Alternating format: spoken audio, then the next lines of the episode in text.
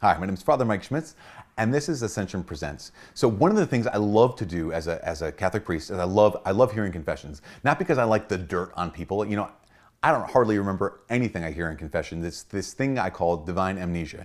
The thing I love about confession is it's always a place of victory. It's always a place where people are returning to Jesus. It's really remarkable. But one of the things I've noticed sometimes is that when someone comes back to confession if they've been gone for a long time. Say, you know, Father, it's been 30 years since my last confession, 50 years since, since my last confession. Okay, and what do you need to confess?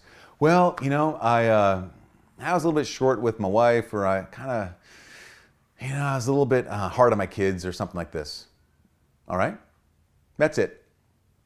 Okay, after 30 years, that just all right. Okay, let's. I say, okay, let's uh, pause. Let's go back. And I ask the question, almost always ask the question in everyone's confession Has God been number one in your life? Have you put other things ahead of God? And oftentimes the response is, I don't know. Well, I try to be a good person. like, okay, that's that's great. That's wonderful. Um, but that wasn't the question. The question wasn't, hey, do you try to be a good person? Because when we when we compare ourselves to that, I mean, the reality is this: we always think like, well, I, I'm not as bad as I could be.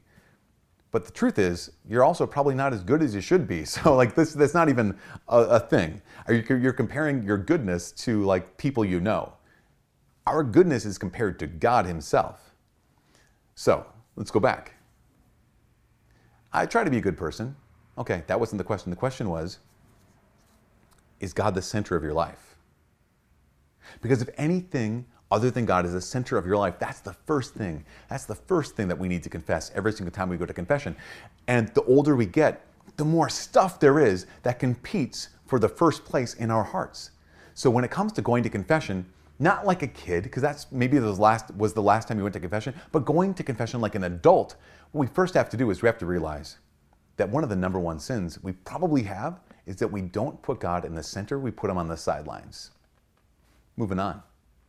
One of the other things we need to do if we're going to go to confession like an adult is we need to understand what sin is. Someone says, you know, have you, have you, you know, what do you need to confess for your sins? Well, I don't know. I don't really hurt anybody. All right, that's great. But that's not what sin is. I'd like to define sin like this. I mean, the Bible has a lot of different ways to describe sin. It's very, very helpful, all of them. But here's how I like to describe sin. Sin is basically, it's not like I'm angrily defiant against God. It doesn't necessarily involve hurting someone else. It doesn't necessarily, it's never just a mistake or an accident. Sin is this God, I know what you want me to do. I don't care. I want to do what I want to do. That's what sin is. God, I know what you want. I want what I want. God, I know what you want me to do. I'm going to do what I want to do. It's knowing what God wants and freely choosing to do something else. And so, in light of that, to be able to go back and say, okay, yeah, when I was in second grade, the thing I knew God wanted me to do was obey my parents wanted me to be nice to my siblings, wanted me not to cheat at school, and those kind of things. But now here you are at 25, now you're here at 55. Okay, what does God want for your life? Say, I, I have no idea even where to start. Well, thankfully, the church gives us cheat sheets. So here's where you can start. Here's four places that you can start to, to be able to make an examination of conscience like an adult. But here's my invitation for you. Your cheat sheets should be appropriate to your age and to your state in life. It doesn't do a lot of good to have a cheat sheet, like an examination of conscience, that's made for second graders, or a confession cheat sheet made for single people when you're a married person, or for married people when you're a single person. Actually, there's a fantastic examination of conscience for priests that just blows me away. It goes so deep, I'm like, oh my gosh, I, this is incredible. That's helpful. So, first thing, find a good examination of conscience. Number two, there's this prayer called the Litany of Humility by Cardinal Merry del Val. And it's this prayer that, you know, basically it says, um, Lord, from the desire of being loved, deliver me in Jesus. From the desire of being extolled, deliver me, Jesus. And go through all these things like, I desire being loved more than I love, I desire to love. I desire to be extolled more than I desire to honor someone else. To go through this litany of humility and realize there are some wounds in me. There are some areas in my life where I said, God, I know what you want. I want what I want. A third uh, uh, opportunity for a cheat sheet is go to Jesus' own words, the Beatitudes. In the Beatitudes, Jesus says, Blessed are the meek, they shall inherit the earth. Blessed are the merciful, they'll be shown mercy. Do I live in a meek way? Do I show mercy? Do I work and strive after peace? These are areas where I can look at my life and say, Am I doing it or am I not? And the fourth exam, examination of consciousness, fourth cheat sheet, is actually called a consciousness examen. Now, St. Ignatius of Loyola, the founder of the Jesuits, which is the order that the Pope Francis belongs to, is he came up with this thing called the consciousness examen. Here's what it is. It's not the same thing as an examination of conscience. Here's the steps. You go into prayer. You ask the Holy Spirit to help you because sometimes we don't know what we need to confess.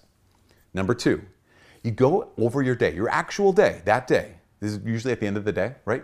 Go over your day and walk through in your memory what happened. For all the areas in your life that day where you said yes to God, where His grace was there, His invitation was there, and you said yes. Go through that day and say, Thank you, God, for this. Thank you for this. Thank you for this. Get the end of the day, thank you, Lord. And then start again. Go back to the beginning.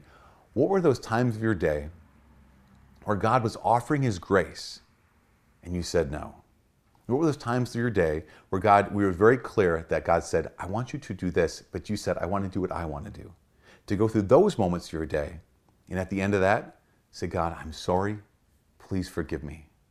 And lay that at the feet of Jesus. Because realize, it's not just about sin, it's about living out of a relationship with God. That's why the first thing I need to ask myself is this Is God at the center of my life, or is He in the sidelines of my life? The degree to which you are living from the relationship with God is the active part of your life. God, I noticed you were here. Thank you. God, I knew you were here and you were inviting me to do something and I didn't do it. I'm sorry. I promise you, if you take any one of these cheat sheets and begin living them, begin walking through them, begin practicing them, knowing that God needs to be at the center and not at the sidelines, I promise you, if you do this, you'll begin learning how to make confession, to go to confession like an adult. Actually, learning how to go to confession like a saint. And that's what God wants you to be. From all of us here at Ascension Presents, my name is Father Mike. God bless.